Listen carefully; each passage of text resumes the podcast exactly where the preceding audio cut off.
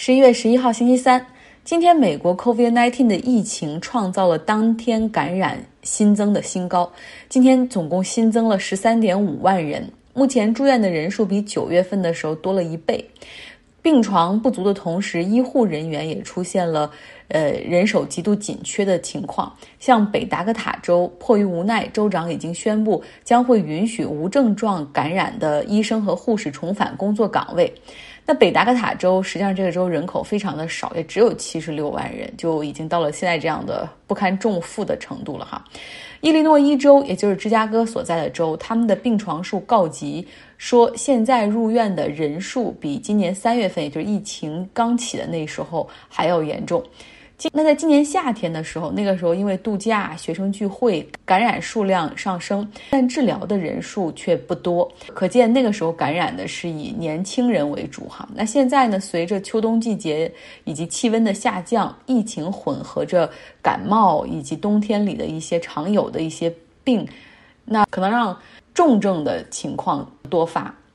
犹他州的州长向联邦政府喊话说，希望能够实行全国性的强制戴口罩。他说，如果不这样的话，疫情是根本没有办法控制住的。美国疫情进入到一个非常艰难的阶段，可以说又进入到了一个非常艰难的阶段。总统在干什么呢？嗯，忙着打高尔夫球，然后拒绝承认败选，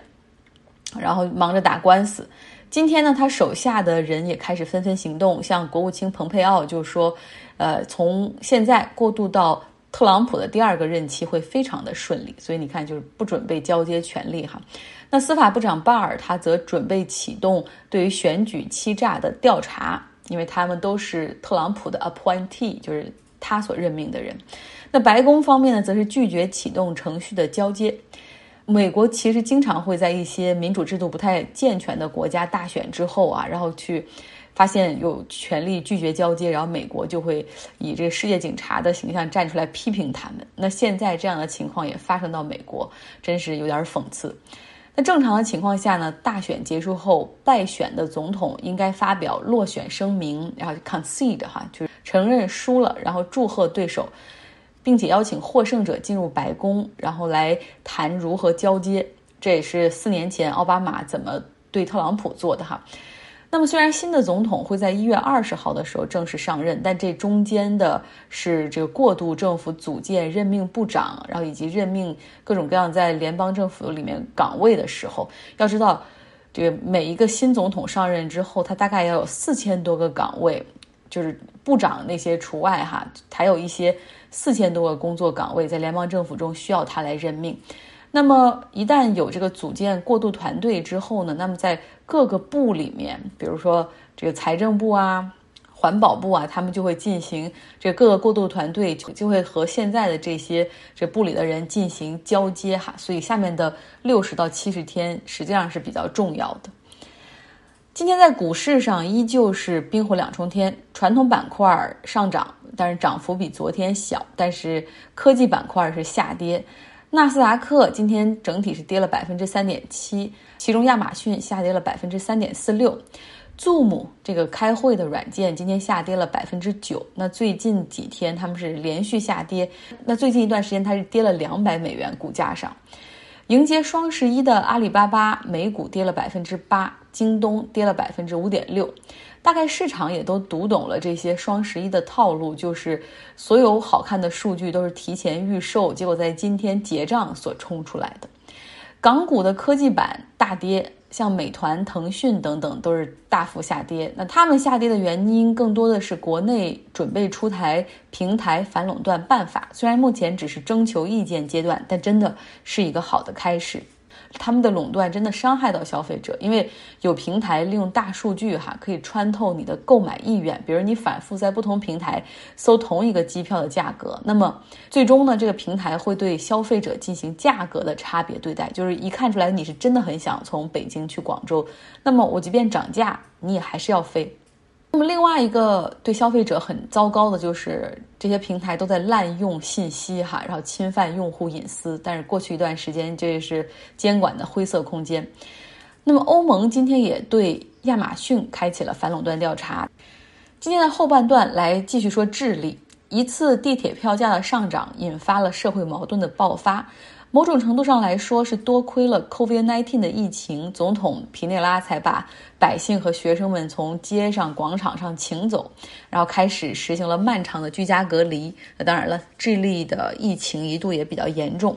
智利有很严格的 lockdown 居家隔离政策，从今年四月份一直到十月份才解封，就只有出门购买食品和药物的时候才行，或者拿外卖才可以。外出锻炼不得超过一小时，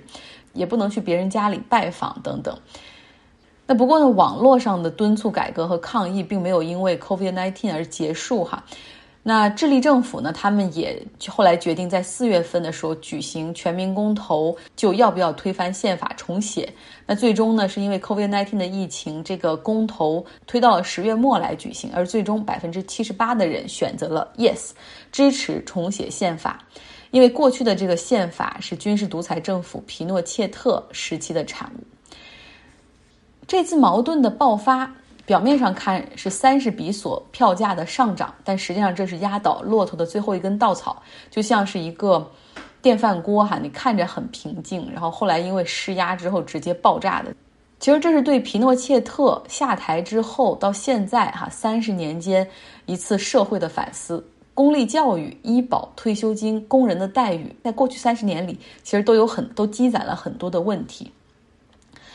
右翼军人皮诺切特，他在一九七三年军事政变之后上台，废除宪法，暂停一切的政治活动，经济上采取了市场经济改革措施，希望智利可以变成一个企业家的国度。皮诺切特启用了芝加哥大学经济学派，哈，像米尔顿、弗里曼等等，开始要发展自由主义市场经济，几乎是私有化了你能想象到的所有国有部门，制造业就不用说了哈，还有采矿、养老金的系统，包括医保都可以一部分私有化，在公立医保的体系外，又建了一个非常庞大的一个私立医保系统。皮诺切特独裁了二十年，他的政策非常有持续性哈，而且因为他排除异己，然后残酷镇压，所以说没有人敢说不哈。就这样，在他的这种保驾护航之下，让让智利大力执行这种自由主义市场经济，没有阻力的情况下，经济大力发展。到了一九八零年的时候，皮诺切特组建了一个委员会来写一部新的宪法。哈，其实写好之后呢，一个月就组织公投，因为当时几乎所有的政治集会都是非法的，所以反对方是没有办法组织起有效的活动。